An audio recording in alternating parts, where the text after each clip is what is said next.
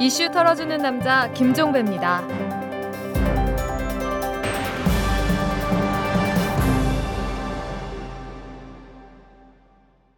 11월 2일 금요일에 보내드리는 이탈남입니다.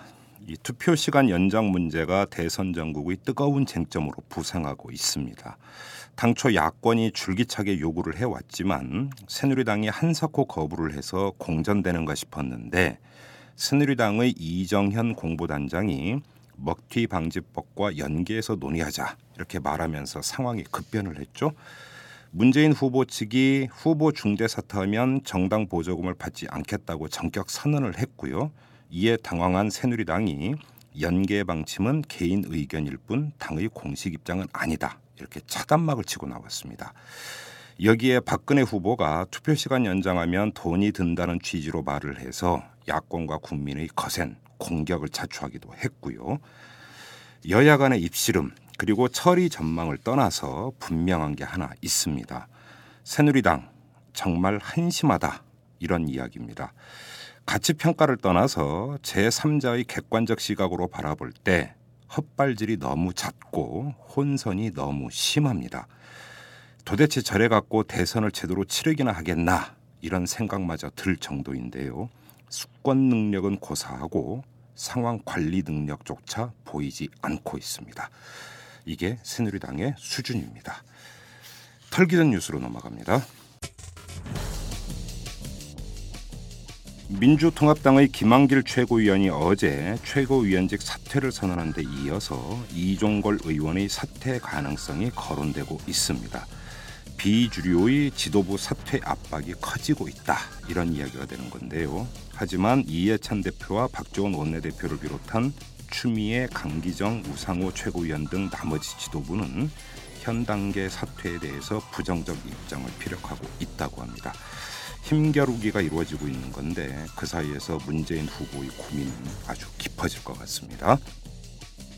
MBC가 PD 수첩 광우병 보도에 대해서 시청자들에게 사과 방송을 한 적이 있었는데요. 이 내용이 잘못됐으니까 다시 정정 보도를 하라라는 법원 판결이 나왔습니다. 정정 보도를 정정 보도하라 이런 법원 판결인데요. 서울 남부지법 민사위 15부는 MBC PD 수첩 제작진이 이 광우병 사과 방송에 대해 사측을 상대로 낸 손해배상 청구 소송에서 원고 일부 승소 판결을 어제 내렸습니다. 한마디로 MBC 사측이 연출한 블랙 코미디입니다. 삼성전자 반도체 공장에서 일하다가 백혈병으로 숨진 노동자들의 이야기가 영화로 제작이 됩니다. 이 social funding 업체인 굿펀딩이 어제 이 영화 또 하나의 가족 제작비 마련을 위해서 crowd funding 그러니까 사회관계망 서비스나 인터넷 등을 통해서 대중들로부터 자금을 모으는 방식인데요. 이 crowd funding을 시작한다 이렇게 밝혔습니다. 영화는 반도체 회사에 다니던 딸을 백혈병으로 잃은 평범한 가족이 딸의 죽음에 관한 진실을 밝혀내기 위해서 거대 기업을 상대로 힘든 싸움을 벌이는 이야기라고 하는데 배우 박철민 씨와 윤유선 씨가 숨진 딸과의 약속을 지키기 위해 대기업에 맞서는 부모를 연기한다고 합니다. 삼성이 어떻게 나올지가 상당히 궁금합니다. 특히 배급 단계에서 말이죠. 지금까지 털기전 뉴스였습니다. 우리는 어떤 리더를 원하는가? 행복의 리더십. 나를 춤추게 하고 뿌듯하게 하고 꿈꾸게 하는 리더. 김정은 교수가 만난 세계 13개국의 행복 리더들. 우리를 행복으로 이끌어줄 리더.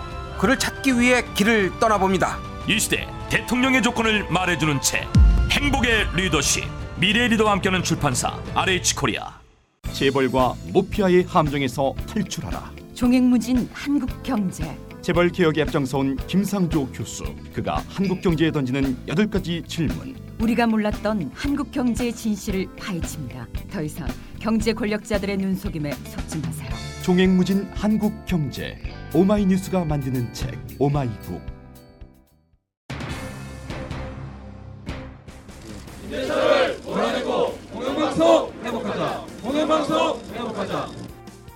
저희 오늘 이 자리에서 분명히 밝히는데 다음 주 방문진이 마지막입니다. 가결이건 부결이건 당신들 속마음을 꺼내놔라. 수녀는 만약 이번 주 목요일 날도 처리를 안 하고 또다시 delay 한다면 그것은 부결로 저희가 접수하겠습니다. 더 이상 해임시킬 의지가 없다라고 저희는 선언하겠습니다. 저희는 더 잃을 게 없습니다. 결국 MBC는 우리 국민들과 저희 MBC를 사랑하는 구성원들이 다시 세울 수밖에 없을 것 같습니다. MBC 문제가 출구를 찾지 못하고 있습니다. 이 대주주인 방송문화진흥회가 어제 정기 이사회를 열어서 김재철 사장 해임안을 처리하려고 했지만 끝내 처리하지 못한 채 연기를 했습니다. 지난 10월에 이어서 두 번째 일단 무산이 된 거죠. 이런 상황에서 노조는 오는 5일에 임시 대의원회를 열어서 파업 재개를 논의하기로 했고요. 국회 환경노동위원회는 오는 12일에 이 김재철 사장을 불러서 청문회를 열기로 오늘 결정을 했습니다. 과연 이런 움직임이 해결의 실마리가 될 수 있는지 주목되는데요. 자 오늘은 MBC 노조 이용마 홍보국장을 모시고 MBC 문제를 한번 탈탈 털어보도록 하겠습니다. 불거진 문제가 한두 가지가 아닙니다. 자 어서 오십시오. 예, 안녕하세요. 지금 국회 들렀다 오시는 길이시죠? 예. 음, 지금 국회 환경노동위원회에서 오늘 12일에 MBC 청문회를 열기로 했습니다. 핵심 내용이 어떤 겁니까? 청문회의 주된 주제는? 일단 청문회 주된 주제는 어, 김재철 사장 개인 비리, 음, 예, 그 법인카드를 2년 동안 7억 6천만 원 사용한 거요. 예. 예, 그 사용, 그러니까 부당 사용한 부분에 대한 것들이 있고, 음. 그 다음에 무용과 제이 씨에 대해서 7년 동안 어, 20억 넘게 음. 몰아준 특혜 의혹, 음, 예, 그런 개인 비리에 관련된 부분이 하나가 있고요. 네. 그다음에 두 번째로는 저희가 업무 복귀를 한 이후에도 지금 끊임없이 보복 인사를 통해서 음. 어, 실질적으로 어, 많은 조합원들을 업무에서 업무에서 이제 배제를 시키고 있거든요. 무슨 뭐 요리법 이런 것도 뭐 강제로 듣게 한다면서요? 예, 뭐 브런- 부- 브런치 브런치 만드는. 거? 예. 뭐 브런치 만드는 뭐 그다음에 요가 자세 그리고 이제 대학교 초등학생들이나 들어야 될 그 아, 대학교 이제 초, 초년생들 음. 아, 들어야 될 인문 강자들 음. 그저 롯데백화점에 가면요 네. MBC 그 문화센터가 있어요. 예. 거기에서 이 주부들 상대로 가끔 저 문화 강좌 하거든요. 음. 그 프로그램들을 많이 하고 있습니다. 강좌는 그래도 공짜로는 듣게 합니까? 아 그럼요. 예. 돈 내라고는 안 합니까? 점심밥은 먹여줍니다. 점심밥까지.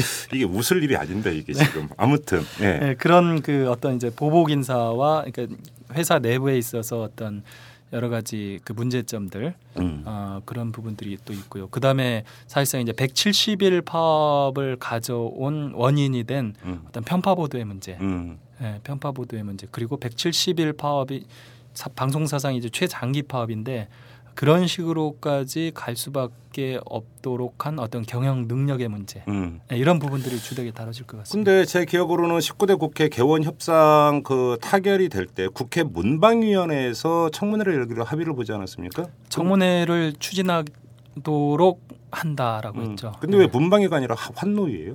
어, 이- 이게 이제 국회 문방 지금 상임위원회가 여러 개가 있잖아요.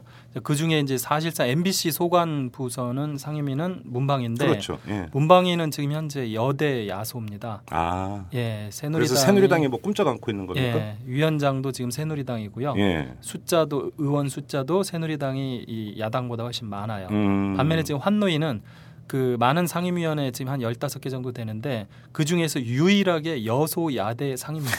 예. 그리고 어차피 이게 이제 또 노사 문제 모든 문제의 본질은 노사 문제니까. 그렇죠. 예. 그러니까 이제 그 예. 노사 문제 차원이다 이제 이렇게 보는 건데. 예. 근데 지금 김재철 사장이 그럼 청문회 출석을 할 것이냐? 예. 지금 이래서 국정감사나 이렇게 해서 세 번 불렀잖아요. 예. 근데 한 번도 안 나갔잖아요. 한 번도 안 나왔죠. 나가겠어요, 근데? 저는 일단 안 나가는 쪽에 이저 손을 들어주고 싶습니다. 그러면 이게 청문회 네. 또 무산되는 거 아닙니까? 이렇게 그러면. 어, 무산이 되는 건 아니죠. 음. 어, 일단은 증인이 청문회를 하게 되면은 어, 김재철 사장만 증인으로 부르는 게 아니라요. 여러 사람 부르긴 하죠. 그렇죠. 이제 부사장도 부르고요. 이진수 기획 홍보본부장, 음. 뭐 백종문 편성제작본부장 음, 음, 음. 이런 사람들을 회사 쪽에서 부를 거고요. 예. 또그 무용과 제이 씨와 관련된 저 우치노 시게루 어, 변호사 일본 네네네. 변호사 예, 그분도 지금 증인으로 채택이 오늘 됐습니다. 근데 그래도 김재철 사장이 안 나가면 안고라 안고는 일본 말이니까 쓰면 안 되죠. 이 파수 없는 찐빵 이렇게 되는 거 아닙니까? 어, 좀 그런 측면이 있는데 예. 이제 그 부분을 이제 보충해 줄 부분이 음. 그 우리 저 한때 종군 기자로서 명성을 날리셨던 이제 이진숙 본부장도 아마 출석을 할 것 같고요. 음. 그다음에 무용가 제이 씨의 남편 음, 네네네. 분도 어, 오실 것 같고. 그분도 그 전에 한번 입장 발표한 적이 있었죠. 그렇죠. 예. 예. 음, 그래요. 그래도 MBC 문제는 뭐 김재철 사장이 설령 불출석한다 하더라도 일단 다뤄줄 수는 있다. 그럼요. 이런 이야기가 예. 되는 것 같고. 김재철 사장은 어, 오늘 환노위에 원래 이제 출석을 하게 돼 있었는데 네. 안 나갔잖아요. 예. 그러면서 이제 불출석 사유서를 국회에 보냈어요. 음. 불출석 사유서를 보면은 일단 뭐 형식적으로는 베트남에 무슨 행사가 있어서 참석을 해야 된다. 이제 음. 그런 명목을 댔는데 거기에 덧붙이는 말을 보냈어요. 음. 무슨 얘기냐면은 어, 자신이 국회에 출석을 하는 것을 노조가 정치적으로 이용할 것 같다. 네. 공영방송사 사장이 이 국회에 출석하는 것이 그 공영방송의 어떤 중립성 유지라는 측면에 있어서 음흠. 바람직하지 않다라고 이야기를 했거든요. 네. 그잘 뜯어서 이렇게 해석을 해보면 음. 다음에 또 부르더라도 안 나가겠다. 안 나가겠다는 얘기죠, 예, 그 지금. 그런 의지를 천명을 한 어. 걸로 보여요. 근데 자 청문회가 이제 그 만약에 열린다고 가정을 했을 때이 예. 청문회 개최가 MBC의 문제를 푸는데 충분히 실마리 역할을 할 수 있다고 보세요? 어, 그 실마리 역할을 하기엔 부족하죠. 그러니까요. 예, 결정적인 어떤 계기는 안 될 수가 있습니다. 음, 그렇죠. 예. 근데 김재철 사장은 지금 국회 출석하는 것을 지금 눈치로 봐서는 죽기보다 싫어하는 것 같아요. 음, 예, 일단- 가서 이제 뭐 온갖 저기 뭐 공격에다가 예. 수모를 당할 가능성이 크죠. 그렇죠. 예. 예. 상당히 그 체면을 중시하는 분인데 예. 이제 그런 아 어- 체면을 중시하십니까 그분이? 아, 예. 나름 체면을 상당히 중시합니다. 아, 처음 들었습니다. 네, 아무튼요. 예, 그런 부분에 있어서 본인은 하여튼 극도로 안 나가겠다 음. 이런 의지가 굉장히 강한 것 같고요. 음, 어, 그런 측면에 있어서 본인이 나가지 않더라도 네. 지금까지 MBC 문제를 가지고서 이제 국회 차원이라든지 어떤 공공의 장에서 음. 한 번도 이렇게 제대로 다뤄본 적은 없거든요. 그렇죠. 그런데 이번에 청문회가 열리게 되면 그 김재철 사장의 비리부터 시작을 해서 음. 온갖 지금 문제들 음. 이걸 한 장소에서 한번 종합 정리 종합 그렇죠. 예가 예, 되는 예. 그런 의미가 있는 거. 네, 그런 측면에 있어서 국민들에게 충분하게 음. 많은 정보를 다시 한번 드릴 수 있을 것 같고요. 네. 그런 부분이 김재철 사장에게 상당한 좀 압박 효과가 있지 않을까. 음. 예, 좀 내심 그런 기대를 하고 있습니다. 근데 이제 그래서 이제 눈길을 끄는 게 방송문화진흥회인데 네. 지금 두 번에 걸쳐서 김재철 사장 회의만을 처리하려다가 일단 연기 연기로 갔습니다. 예. 그리고 좀 전에 뜬 뉴스 에 따르면 이 회의만을 오는 8일에 처리를 한다. 예. 이렇게 했다고 하는데 이게 계속 연기되는 이유가 어디에 있습니까? 어, 연기되는 이유는 한마디로 이야기하면은 지금 이걸 표결 처리를 하면은 부결이 될 것 같다. 음, 예, 그것을 우려해서 부결은 결국은 김재철 사장에 대한 재신임으로 해석이 될 수가 있죠. 그렇죠. 예. 예. 그 부분에 있어서 이 방문진의 야당 이사들 예. 지금 6대 3으로 야당 이사들이 3명밖에 안 되지 않습니까? 예. 야당 이사들이 회의만을 바로 표결에 붙이자라고 어, 하는 아, 선뜻 그렇게 하지를 못하고 지금 주저하고 있는 거예요. 음, 근데 저희가 그 전에 이렇게 누차 저희도 이제 경고를 했고 그리고 어, 지난 6월에 지금 여야 국회가 사실상 합의를 했단 말이에요. 그렇죠. 예. 예. 그럼에도 불구하고 여당 이사들이 지금 꿈쩍도 안 하고 있다는 것은 예. 거꾸로 이야기하면은 여당이 지금 꿈쩍도 안 하고 있다는 이야기거든요. 음, 그러니까 자기들이 이미 6월 국회에서 약속을 해놓고도 네. 지금 그걸 지키지 않고 있는 그런 모습이거든요. 네.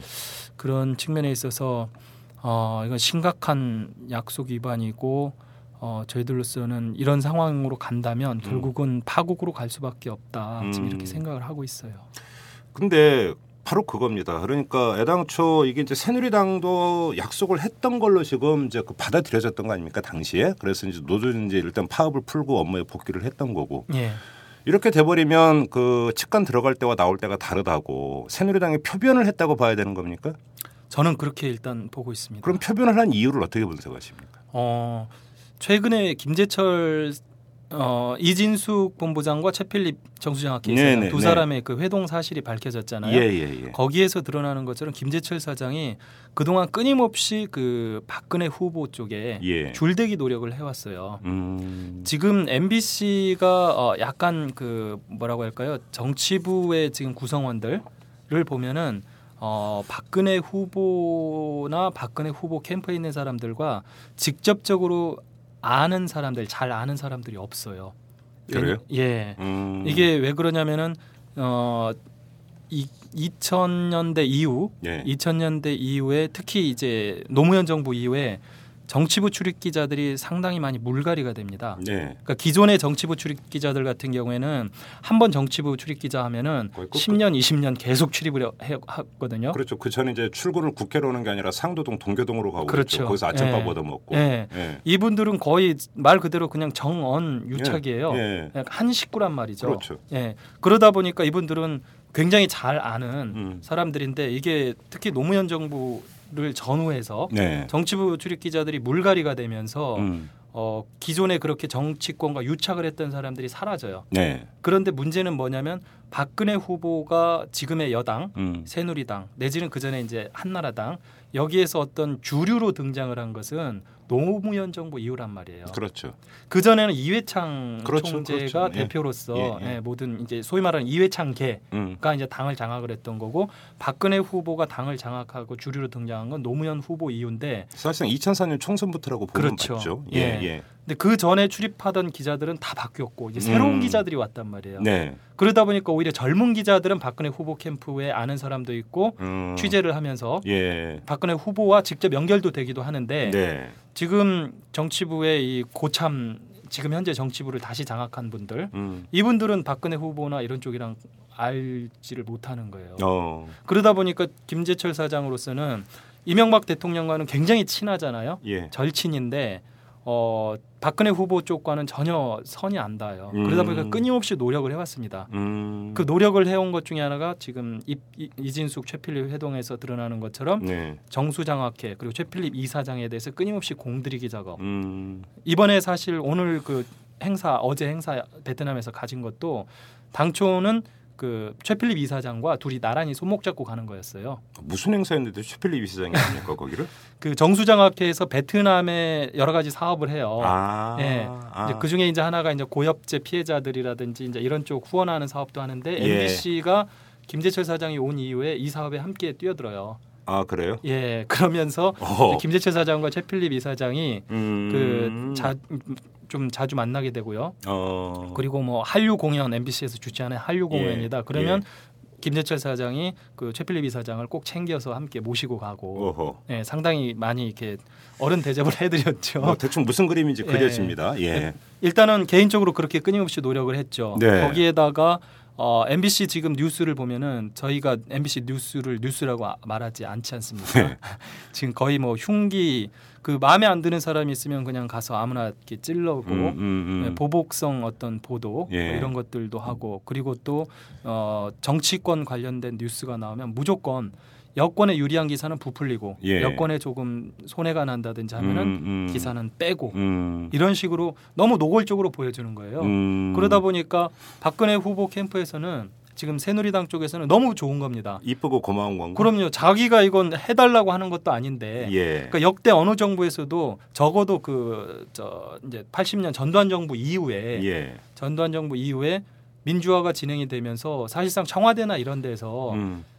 전화도 많이 하고 그랬었거든요. 네. 이게 이제 전두환 노무현 두 정부를 지나면서 사라져 버려요. 음. 청와대로부터 전화가 없습니다. 음.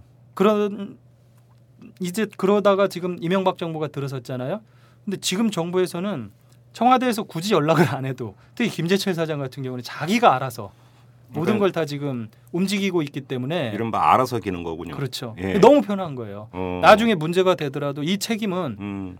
정부 여당이 질 필요가 없는 거예요. 음. 김재철 사장 혼자서 그냥 뒤집어 쓰면 된다는 거죠. 음. 이런 상태에서 저 사람을 굳이 바꿀 필요가 있겠느냐. 예. 그러니까 아까 이 화장실 들어갈 때와 나올 때 달라지는 게 6월 달에 당장 MBC 노조가 170일 가까이 파업을 하고 이러다 음. 보니까 야 음. 이거 너무 시끄럽고 문제가 커진다. 이제 잠재워야 되겠다라고 해서 퇴진에 어느 정도 합의를 했는데 약속을 했는데 그 뒤에 너무 노골적으로 김재철 사장이 충성을 하니까 지난 4월 총선 때도 그랬고요. 음. 지금 현재도 뭐 지금 저 언론 노조나 이런 데서 그 트위터 SNS를 통해서 최악의 보도 음. 매주 선정을 하고 있거든요. 예. 근데 첫 번째 보도가 안철수 논문 표절 의혹 보도 MBC MBC죠.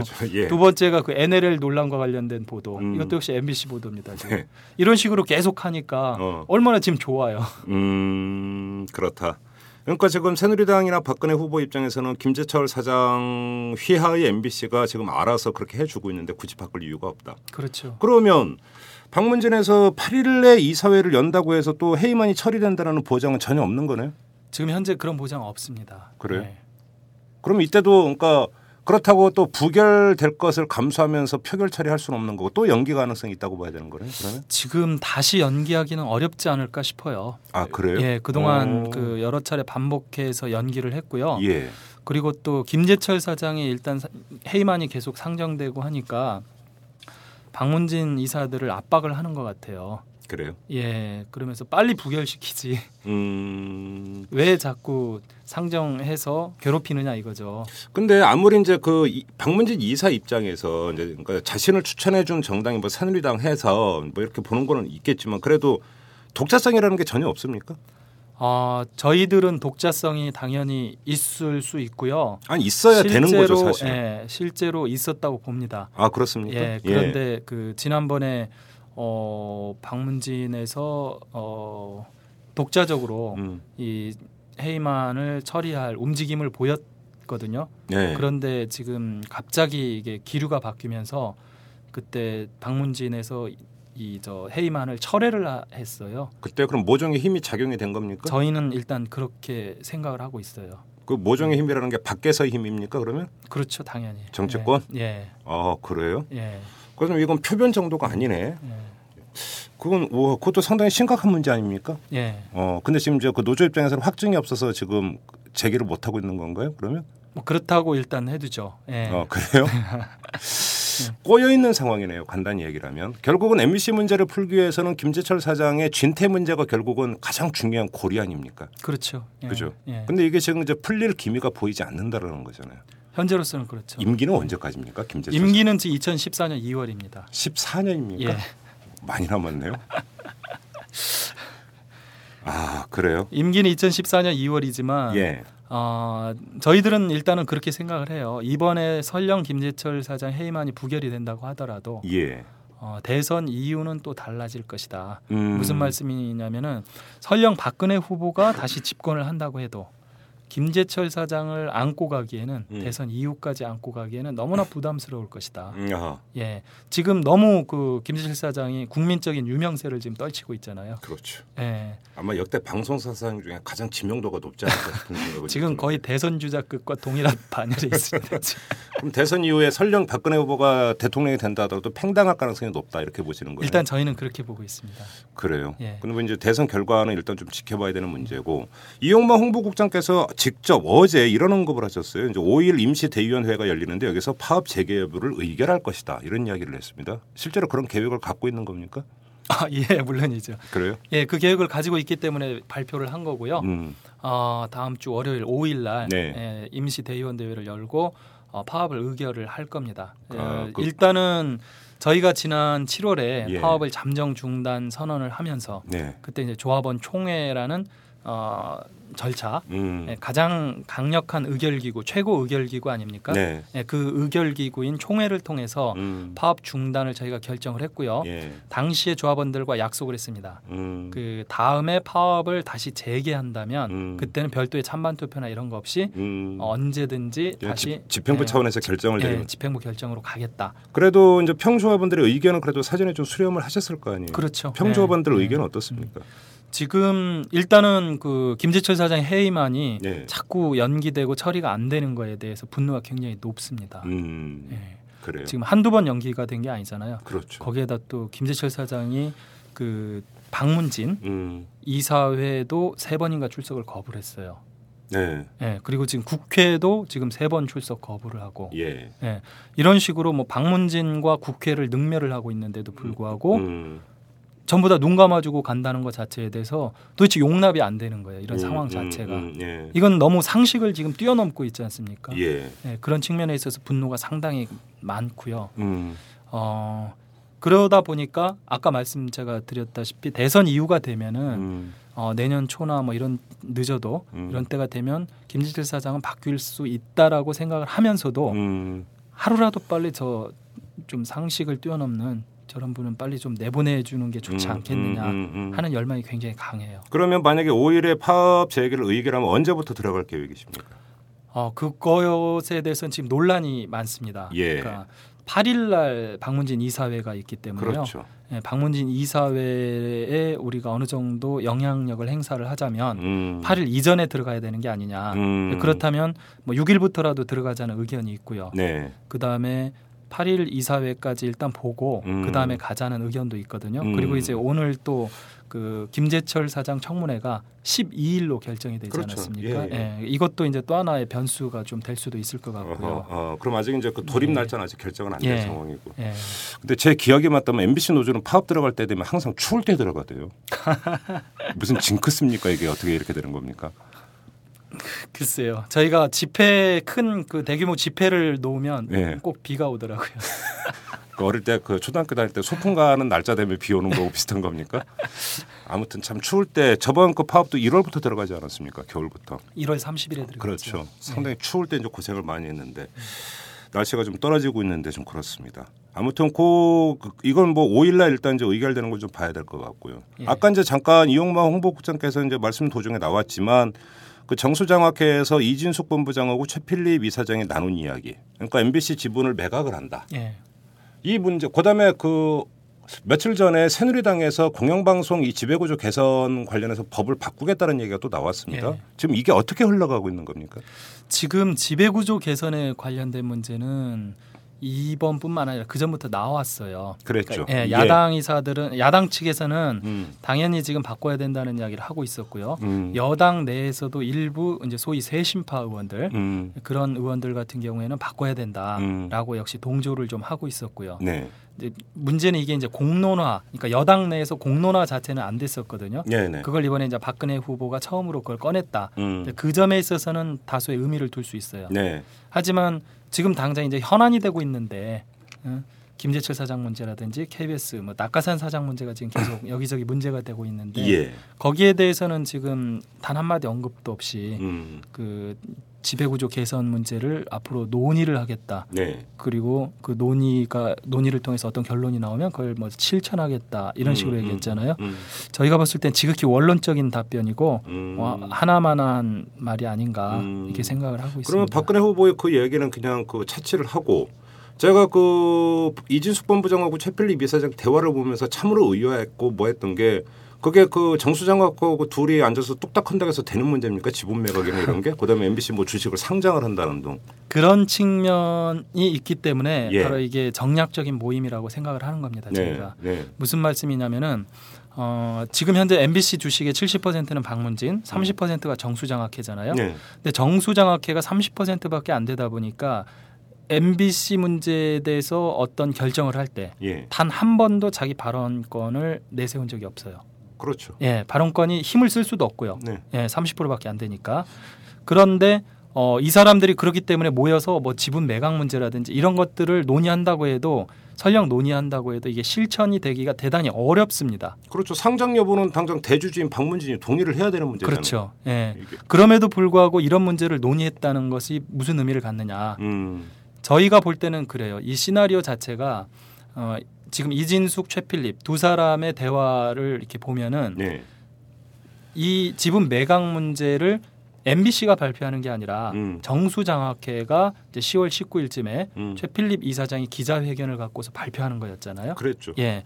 기자회견을 통해서 정수장학회가 발표하는데 매각을 해서 거기에서 확보된 돈, 음. 이 돈을 좋은 일을 위해서 쓰겠다. 그랬죠. 예, 예. 부산 경남 지역에 이제 음. 장학 사업 반값 등록금으로 음. 쓰겠다라고 발표를 하면 일단은 듣기에 참 좋잖아요. 음. 번지를 하니까 그렇게 되면은 MBC가 그걸 그 즉시 받아서 예. 아 그거 좋은 생각입니다. 음. 그런 좋은 일을 하신다는데 우리도 그러면 기여를 하겠습니다. 음. 일조를 하겠습니다라고 음. 밝히면서 음. 자 MBC 정수장학회 지분 매각 문제 우리 공 공론화합시다. 어.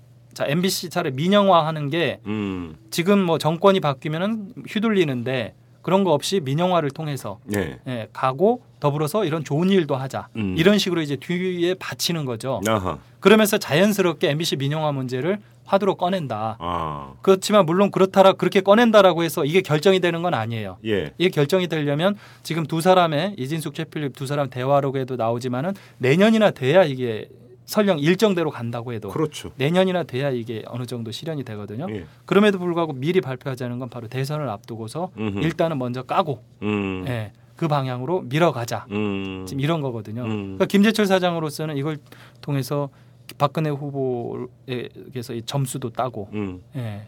또 MBC 민영화도 추진하면서 음. 이런 MBC 민영화라는 큰 문제가 등장을 하면 음. 그 시점에 사장을 바꾸는 게 음. 쉽지가 않아요. 아, 그렇죠. 예. 그렇죠. 음. 그러니까 일석이조죠 김재철 사장으로서는. 박근혜 후보로부터 점수도 따고 예. 자기 자리도 어느 정도 유지를 하고. 예. 예. MBC 구성원들은 그 얘기를 그러니까 들었을 때 어떤 반응들이었습니까? 그 자신들의 그러니까 이건 그 사회적 위상이나 어떤 역할과 직결되는 문제인데 전혀 몰랐습니까? 그런 논의가 이루어지고 있는지를? 전혀 몰랐어요. 그래요? 예. 노조도 전혀 모르고 있었습니까? 저희도 몰랐어요. 왜냐하면 어, 어. 지금 저희 회사에 비공식적으로 예. 어, 이제 민영화를 추진하기 위한 TF 팀이 있습니다. 사측에서 구성한 겁니까? 예. 예. 이게 이제 전략기획부장 이상옥 부장 예. 그 당시 두 사람 회동 때 함께 배석을 했죠. 음, 예. 이상옥 부장 산하에 음. 몇 명을 데리고서 일을 하고 있어요. 아 그래요? 예. 어. 그런데 지금 이 팀에 저희 조합원이 없습니다. 일부러 배제한 것 같은데. 예. 예. 전략기획부 내에 저희 조합원이 한 명 있는데 네. 한 명인가 두 명 있는 걸로 알고 있는데 회의를 하더라도 자기들끼리 몰래 나가서 하고 예. 예, 이 조합은 철저하게 배제시킵니다. 아니 그거는 상당히 중요한 문제 어떻게 그 회사 구성원들을 그렇게 철저히 배제하고 이야, 그러니까 이야기가 진행이 될 수 있는 예. 겁니까? 지금 그렇게 사내. 공론화부터 돼야 되는 문제잖아요. 예. 사실은 그거는. 예, 그래서 이- 저희가 이제 극비리에 추진됐다라고 이야기를 하는 거예요. 그것도 아주 몇 사람이서 예. 그 이진숙 최필립 의- 그 대화록에 보면은 음. 이진숙 본부장이 그 얘기 하잖아요. 아주 저 이 사내에서도 김재철 사장을 비롯해서 서너 명만 알고 있다. 음흠. 예. 그럼 김재철, 이진숙 그 자리에 참석했던 이상옥 부장을 빼면 예. 한두 명이라는 얘기죠. 예. 추가할 수 있는 사람. 어. 그러면 지금 아무튼 이제 한겨레에서 거의 보도가 됐습니다. 예. 그리고 이제 큰 파문을 불러 일으켰고 박근혜 후보 이제 기자회견까지 불러왔는데 그러면 그 문제는 수면 아래로 다시 잠복을 했다고 보십니까? 아니면 무산됐다고 보십니까? 어떻게 판단하십니까? 저는 일단 잠복했다라고. 봐요. 잠복이라고 보십니까? 예. 왜냐하면 어, 일단은 박근혜 후보 쪽의 반응이 재밌어요. 네. 처음에 이 회동 사실이 밝혀지고 이제 기자들이 의견을 물어봤잖아요. 음. 어떻게 생각하십니까?라고 음. 물어보니까 박근혜 후보가 그랬어요. 일단 그 정수장학회 문제는 내 문제가 아니니까 자기가 뭐 이러쿵저러쿵 왈가왈부 할 수 없다 이런 음, 음. 반응과 함께 음. 좋은 일 하겠다는데 맞아요. 예, 그런 예, 얘기 그런 말씀하셨어요. 그 좋은 일 하겠다는데 저희가 듣기로는요.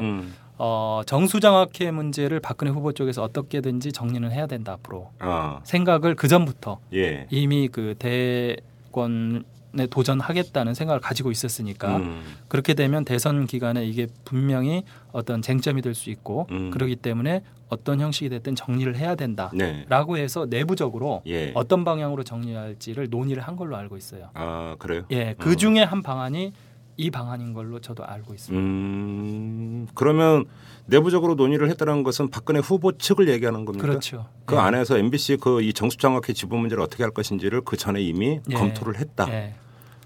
그럼 만에 하나 박근혜 후보가 대통령이 된다면 이 문제가 수면으로 급부상할 가능성이 상당히 높다고 봐야겠네요. 저 제가 그래서 이 문제가 지금 잠복했다라고 말씀드리는 거예요. 음. 그리고 심지어 김재철 사장조차도 이게 이제 밝혀지면서 그 상당히 논란이 됐잖아요. 네. 그리고 어 방문진에서 이제 대주주가 음. 불렀지 않습니까? 그래서 이게 뭡니까? 음. 어떻게 대주주도 무시하고 가서 소주주랑 이런 거 그러니까요. 얘기하는 게 말이 됩니까라고 이제 따져 물으니까 예. 이제 그렇게 된 것에 대해서는 미안하다, 어. 잘못됐다라고 사과를 하면서 예. 그러면 앞으로 민영화를 계속 추진하겠습니까?라고 또 물어봐요. 음. 그러니까 민영화가 아닙니다라고 이야기하면서 이건 지배구조 개선입니다라고 이야기를 해요. 그 뭐가 다른데요? 지배구조 개선의 방안으로 민영화를 추진하는 거 아닙니까? 그렇죠. 그죠? 그러면서 예. 이 지배구조 개선은 계속 추진하겠습니다라고 이야기해요. 이제 어. 밝혀졌기 때문에 더 예. 숨길 것도 없이 음. 공개적으로 투명하게 음. 앞으로 논의하겠습니다라고 이야기를 해요. 음. 그러면 여기서 자 모든 걸 아예 지워버리죠. 그러니까 음. 정수장학회가 뭐 그걸 추진해 왔고 김재철 사장과 이진숙 본부장이 또 거기에 그러니까 뭐 맞추면서 이제 그 했고 비밀리 했고 이런 걸 모든 걸 떠나서 백지 상태에서 이제 그 과거에도 그런 논란이 좀 있었습니다. MBC가 과연 제대로 된 공영 방송이냐 이상하다. 공영이면서 또 광고 수입으로 회사를 운영을 하는 게 이게 뭔가 좀 안 맞지 않는 이런 얘기는 있었거든요. 예. 이 문제에 대해서는 백지 상태에서 만약에 논의가 된다면 예. 노조의 입장은 어떤 겁니까? 어, 저희들은 지금 현재 지배 구조 자체가 음. 아, 일단은 그러니까 MBC 어떤 소유 문제, 네. 공영이냐 민영이냐 이 문제 같은 경우에는 음. 저희들은 큰 문제는 없다라고 봐요. 그래요? 예, 왜 어. 그러냐면은 공영이냐 민영이냐 헷갈린다라는 이야기를 많이 하거든요. 그렇죠. 그런데 자 소유 구조를 따져보면 분명히 공영입니다. 그렇죠. 박문진 예. 사실상 정부라고 할 수 있는 박문진이 대주주로 음. 70%를 음. 가지고 있지 않습니까? 그런데 운용은 그 광고를 팔아서 그렇죠. 예 민영 방송사처럼 한단 그렇죠. 말이죠. 그렇죠. 그러다 보니까 쉽게 말해서 국민들로부터 손을 안 내밀어요. 음. 그렇죠? 음. 예를 들어 완전한 공영 방송사 같으면 KBS 같은 그런 완전한 공영 방송사 같으면 소유 구조도 국가가 하고 네. 정부가 하고 그리고 이 저 수익도 돈도 시청료 어, 시청료로 받는 거잖아요. 예. 시청료라는 게 이제 사실상 세금인데요. 그렇죠. 예, 세금으로 이제 충당을 하는 건데 음. 이것 자체는 사실상 국민들에게 어떤 부담의 소지를 저희가 주는 거고요. 그렇죠. 예. 더불어서 이게 안정적인 시청료를 통해서 안정적인 그 재정 구조가 확립이 되니까 음. 방만한 운영이라든지 이런 문제도 항상 발생할 수가 있단 말이죠. 그렇죠. 반면에 저희들 같은 경우는 일반 민간 기업처럼 음. 적극적으로 광고를 팔지 않으면 안 돼요. 음. 그러니까 이- SBS나 이런 다른 민영 방송사와 마찬가지로 광고 수주를 위해서 열심히 떠야 되고 그러다 보니까 프로그램 같은 경우도 일단 공공성도 따져야 되지만 더불어서 경쟁력이라는 문제도 쉽게 배제를 못 한다는 아, 거죠. 당연하죠. 예. 예, 예. 그러니까 이양 측면이 있기 때문에 네. 오히려 그렇기 때문에 저희들은 그런 측면에 있어서는 나쁘지 않다 음. 이렇게 생각을 하거든요. 음, 그래요? 예, 근데 그러면 제가 한번 이 점을 여쭤보겠습니다. 지금까지 정치권을 비롯해서 했던 게 정수장학회는 사실상 박근혜 후보의 것 아니냐. 예, 그러니까 정리를 해라. 예. 그랬습니다. 그러면 정수장 근데 만약에 정수장학회와 박근혜 후보의 이 그 뭔가 묘한 관계가 계속 유지되는 상황이라면 정수장학회가 MBC의 지분 30%를 가지고 있는 건 문제라고도 볼 수 있는 거 아니겠어요? 그 자체는 문제가 되죠. 그렇죠. 예, 그러면 박근혜 후보와 정수장학회의 관계가 확실하게 끊어지든지 예, 아니면 정수장학회가 갖고 있는 MBC 지분이 어떤 식으로든 정리가 되든지 예. 둘 중에 하나를 봐야 되는 거죠. 그렇죠. 예. 그죠? 사실상 이게 MBC 문제가 정리가 된 게 이게 저 전두환 정권 그리고 87년 그렇죠. 민주화 예. 이후거든요. 예, 예. 근데 전두환 정권 당시에 그 언론 통폐합을 하면서 이제 음. MBC의 지금 현 체제 어떤 모태를 만들어냈는데 음, 그때 이 정수장학회 지분을 박근혜 후보 때문에 예. 당시 전두환 대통령이 정리를 못한 거예요. 아, 남겨놨던 거죠. 박근혜라는 존재 때문에 그랬던 건가요? 그렇죠. 어. 왜냐하면 전두환 대통령 자체가 박정희 대통령의 뭐 사실상 아들이다, 뭐 양아들이다 그렇죠. 그렇죠. 예, 그렇죠. 이런 식으로 예, 이제 예, 예. 평가를 받았던 사람이다 보니까 음, 음. 박근혜 후보에 대한 이제 나름의 배려라고 음. 보여지는데요. 음, 음. 그러다 보니까 이제 70대 30이라는 이런 구조가 지금 나오게 된 거거든요. 네. 그런데 이게 계속 그 이후에도 사실상 정수 장학회가 어, 겉으로 봐서는 이제 장학회잖아요 말 그대로 음. 예, 어떤 어, 민영 사기업 영리를 추구하는 기업이 아니란 말이죠. 그렇죠. 예, 그런 측면에 있어 그런 측면이 있고 또 30% 지분밖에 안 되다 보니까 MBC 경영이나 이런 문제에서 전혀 발언권이 없단 말이죠. 네. 그래서 전혀 문제가 되지를 않았어요. 음. 예, 경영 간섭을 하는 건 일체 없었으니까. 그렇죠. 예. 알겠습니다. 아무튼 뭐 이게 뭐 이야기가 불거졌으니까 어떤 식으로든지 간에 이 정수장학회 문제는 좀 정리가 좀 되는 게 바람직해 보이고요. 좀 그리고 좀 MBC와 관련해서 현안이 몇 가지가 있습니다. 이걸 좀 여쭤봐야겠는데 뉴스데스크를 8시로 옮기는 게 다음 주 월요일부터인가요? 예. 실행이? 예. 사내에서는 뭐라고 얘기를 합니까? 아, 지금 걱정이 태산입니다. 어떤 점이 그렇게 걱정입니까? 아, 사실 저희가 음. 9시 뉴스를 8시로 옮기는 게 어떠냐 음. 이런 정도의 얘기는 그 전에 내부에서 몇번 나온 적이 있어요. 예, 네. 저도 그렇게 알고 예. 있어요. 예. 그래서 저희가 그때마다 몇 번 시뮬레이션도 해봤습니다. 아, 예. 예. 그러니까 주 5일제가 시행이 되면서 음. 사람들의 어떤 생활 양식도 바뀌지 않느냐. 그렇죠. 예. 그러면 거기에 맞춰야 된다라고 해서 그 8시 뉴스 가는 게 어떠냐라고 해서 시뮬레이션을 해봤는데 네. 별로 영향이 없어요. 아, 그래요? 뭐 예. 예를 들어서 시청률이 더 올라간다든지 8시로 갔을 경우에 보다는 9시 때가 훨씬 시청자층이 두텁습니다. 아, 그렇습니까? 예. 어. 9시 때가 훨씬 시청자층이 두텁고 그리고 어, 지금까지 9시는 뉴스라는 음. 인식이 상당히 많이 박혀 있다는 거죠. 그렇죠. 그렇죠. 예. 그렇죠. 그런 상태에서 8시로 옮겼을 때 훨씬 손해가 크다라는 예. 게 저희들 내부의 결론이었어요. 근데 그렇게 시뮬레이션 결과까지 나오는데 왜 그러면 김재철 사장은 왜 그럼 악수라는 거잖아요. 8시로 그렇죠. 옮기는 건. 예. 근데 왜 합니까, 그걸? 본인의 그 의지인 것 같아요. 그래요? 그러니까 이게 지금 MBC가 굉장히 기형적인 조직이라는 게요. 예. 어 아까 그 정수장학기 지분 매각 건도 마찬가지지만 음. 뉴스데스크 시간대 옮기는 것도 그렇고 이 모든 결정이 소위 경영진이라는 임원 몇 명에 의해서 다 이루어지는 거예요. 그거는 보도국 구성원들이 총의도 좀 모으고 이래야 되는 거 아닙니까? 당연하죠. 당연히 보도국 네. 기자들의 그러니까 일하는 패턴도 당연히 달라지는 건데 네. 한 시간이 앞당겨져 버리면 네, 마감 보도국- 시간도 달라지고 보도국 구성원의 총의가 아니라 보도국장도 통보를 받았습니다. 일방적으로. 진짜요? 예. 그래요? 예. 그러면 그 겸- 몇몇 경영진들의 논리는 뭡니까? 8시로 옮기면 뭐가 좋다라는 겁니까? 일단 시청자 패턴이 8시대로 가면 좋- 더 시청자가 많다라고 하면서 내놓은 근거가 뭐냐면 음. 가정주부들이 7시 때부터 자리에 많이 앉아 있대요. 네. 그래요? 테레비 켜고. 어, 그런가? 그런가요? 아무튼요. 예. 근데 그게 그게 거의 유일해요. 그리고 지금 9시 때에서 이미 뉴스 시청률이 엄청나게 떨어졌잖아요. 네. 저희가 반토막이 났습니다. 그 전에 비해서. 어, 5일 초에 비해서 1월 초에 비해서 파업 들어가기 전에 비해서 예, 파업 전에 비해서 반토막이 났는데 예. 이게 회복이 안 돼요. 그렇죠. 지금 현재. 그렇죠. 예, 육- 지금 평일 뉴스 데스크가 6% 정도 나오고요. 예. 주말 뉴스 데스크가 3% 정도 나옵니다. 아, 그래요? 예. 많이 떨어졌네요. 많이 떨어졌죠. 근데 예. 이게 파업을 끝내고 업무 복귀를 하게 되면 당연히 음. 어느 정도 회복을 하는 게 정상이거든요. 네. 근데 회복이 안 되고 있습니다 지금.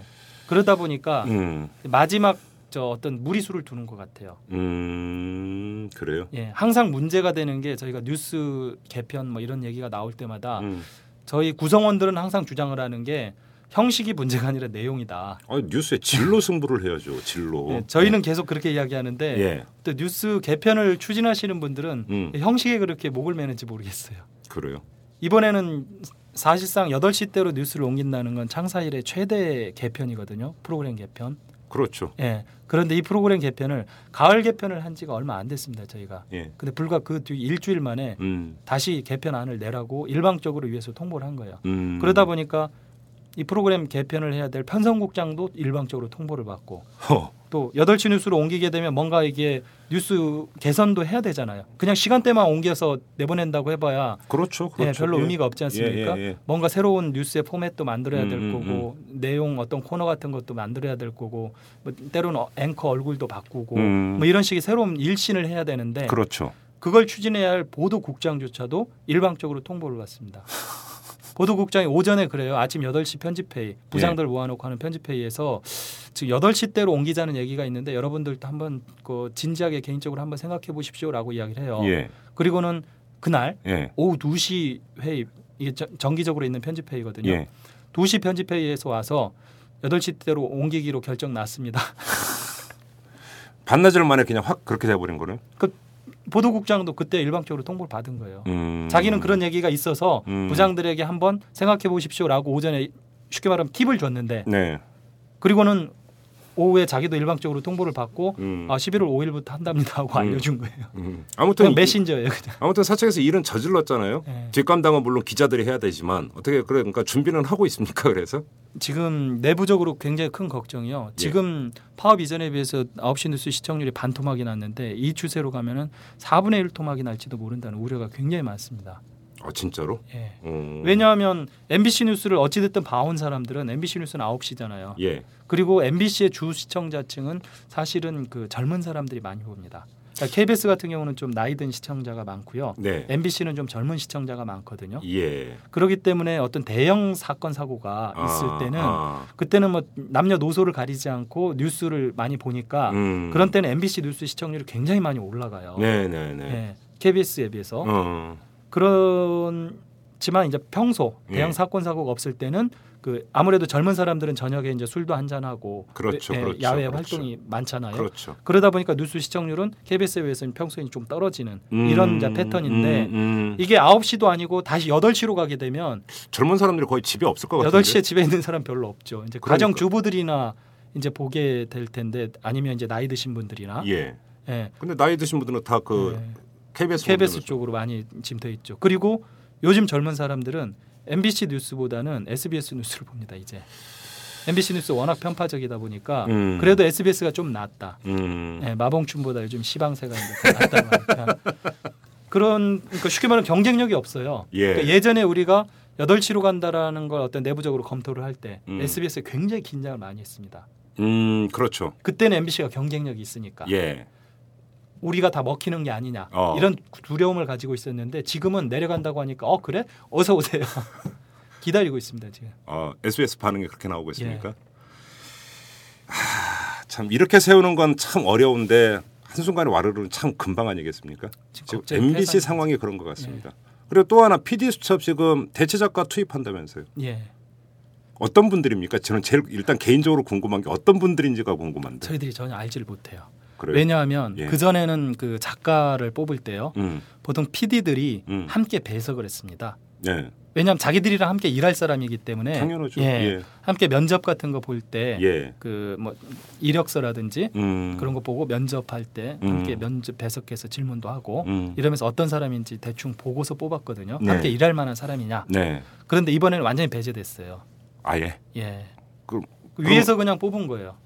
위라 하면 그뭐 저기 뭐 그- 국장이 뽑은 겁니까? 그렇죠. 예, 국장 뭐 이런 사람들이 일방적으로 뽑아놓고 PD는 그럼 지금 그 대체 작가가 누군지도 PD도 모르는 거예요? PD는 전혀 모릅니다. PD 수첩 오히려 PD도 그런 몰라요? 식으로 통보를 했어요. PD 수첩 PD에게 자 작가를 뽑을 테니까 어, 니들이 지금 작가 없어서 방송 못 한다고 하는데 저 작가를 뽑을 테니까 함께 일할 거냐? 음, 우리가 뽑은 작가와 일을 할 거라면 너는 일을 하고 음, 그게 아니라면 PD 수첩에서 나가라. 일방적으로 통보를 했어요.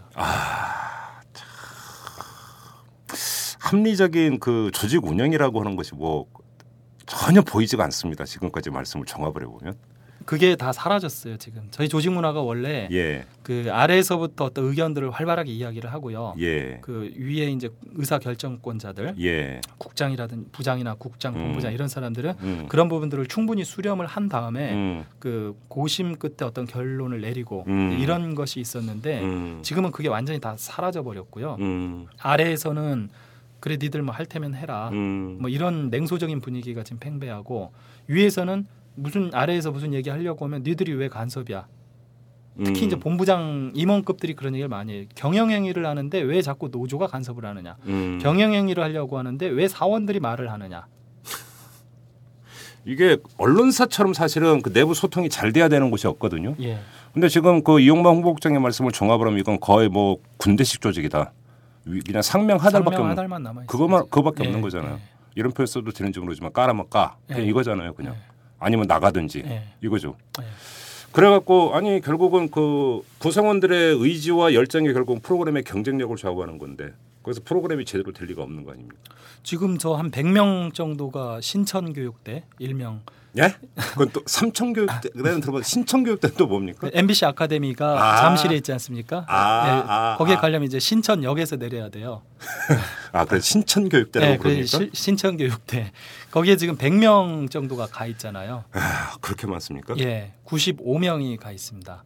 근데 그 사람들은 지금 교육 발령이 어 3개월 다 교육 발령을 내려가지고 음. 지금 가장 빨리 교육 발령 해제가 되는 게 이달 19일입니다. 11월 19일. 음. 저희들이 8월 17일 날 업무 복귀했는데 네. 아 7월 17일 그때 이제 쭉 그 이후에 발령을 내려가지고 음. 예, 이달 19일 날 1차 교육 발령 대상자들이 풀리게 돼 있어요. 예. 근데 지금 연장되지 않을까 약간 우려를 하고 있는데 어. 왜냐하면 대선이 안 끝났기 때문에 이- 지금 95명 발령 내놓은 건 다른 게 없어요. 음. 그 MBC 내에서 그나마 좀 할 말은 한다라는 음. 평가를 받는 사람들. 음. 그 이제 과거에 대기 발령 받고 했던 그런 분들이죠. 그렇죠. 대기 발령 자택 받아- 대기 발령 뭐 예. 이런 거. 예. 예, 대기 발령 그다음에 1개월 정직, 예. 2개월 정직, 예. 3개월 정직 이 징계 받은 사람들을 전부 다 그리 보낸 거예요. 예. 그리고 일부는 또 그 기사나 PD를 뭐 신사옥건설국이라든지 아 용인으로 용인 뭐- 드라미아 개발단 이런 데 보냈던 사람들한테 음. 지금 이달에 지금 법원에서 판 이제 결정이 내릴 거거든요. 음. 부당정부 가처분 신청을 아, 예, 저희가 예, 예, 예. 냈고 그게 이제 나올 건데 음. 패할 게 뻔하잖아요. 예. 그러다 보니까 거기에 발령 냈던 사람들을 또 상당수를 교육 발령으로 보내버렸어요. 어허. 그래요? 예. 가서 또 이제 브런치 만드는 법 배우고 있는 거예요. 그래서 이런 식으로 해서 어찌됐든 대선까지는 절대 안 받겠다. 니들은. 아. 예. 니들이 와서 프로그램 만들면 시끄러워진다. 아. 예. 격리군요, 격리. 예. 위리안치입니까? 그러면 신천 지역의 위리안치 이런 거라고 봐야 되나요? 이게 웃으면서 얘기할 게 아닌데 참 하도 그 이거는 헛 웃음인 거 아시죠? 청취자 여러분들 지금 뭔가가 지금 엉터리로 돌아가고 있다 이런 얘기 안 할 수가 없는 건데 결국은 이제 그래서 결국은 견디다 견디다 못해서 이제 다시 파업 카드를 네. 이제 노조는 꺼내드는 것 같고요. 그 결정 여부는 다음 주 월요일에 이루어진다고 합니다. 우리 국민 여러분들도 그냥 파 업무에 복귀했다고 해서 그냥 그러니까 다시 시선 거둘 게 아니죠. 계속 좀 지켜보셔야 될 것 같고요. 아마도 또 차갑지만 뜨거운 겨울이 되지 않을까 MBC 구성원 입장에서는 그런 생각이 좀 듭니다. 자 여기서 마무리하겠습니다. 이영모 홍보국장님과 함께했습니다. 고맙습니다. 고맙습니다. 안녕하세요. 오마이뉴스 대표 오연호입니다. 드디어 대선입니다. 박근혜, 문재인, 안철수가 뜁니다. 오마이뉴스의 8만 시민 기자도 함께 뛰고 있습니다. 여러분의 가슴을 뛰게 하는 언론이 되겠습니다. 오마이뉴스 10만인 클럽 회원이 되어 주십시오. 한 달에 만 원으로 이털남과 오마이뉴스를 키워가는 기쁨을 누리실 겁니다. 오마이뉴스 첫 화면에서 직접 회원으로 가입하시거나 733-5505로 전화 주시면 담당 직원이 안내해 드립니다. 깨어있는 시민, 당신이 이번 대통령 선거의 주인공입니다. 야, 뭐 하냐? 어, 기사 써. 네가 무슨 아, 기자 다니면서 뭔 기사를 쓰냐? 나 오마이뉴스 시민 기자야. 수십만 명의 사람들이 내가 쓴 기사를 읽는다고. 오마이뉴스에 기사를 쓴다고? 어, 난 읽기만 했는데. 야, 그게 정말이야? 당신도 오마이뉴스 헤드라인 기사를 쓸 수 있습니다. 지금 바로 오마이뉴스 시민 기자로 등록하세요. 세상을 바꾸는 주인공이 될 수 있습니다. 오마이뉴스닷컴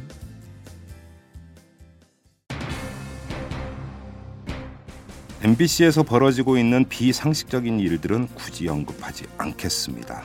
이미 많이 나온 이야기고 건전한 상식만 갖고 있어도 얼마든지 판단이 가능한 일이니까요. 주목해야 할 건 새누리당의 행태인데요. 앞뒤 다른 그들의 모습, 나아가 뒤에서 개입하는 듯한 모습은 지극히 부적절합니다. 대선판에서 그것도 국민의 시선이 시퍼렇게 날이 서 있는데도 이런 행태를 벌이는 새누리당 한마디로 국민을 우습게 한다 이런 이야기로 연결이 되는 건데 그러면서도 또 한편에서는 표를 달라고 손을 내밀고 있습니다. 기가 차지 않습니까?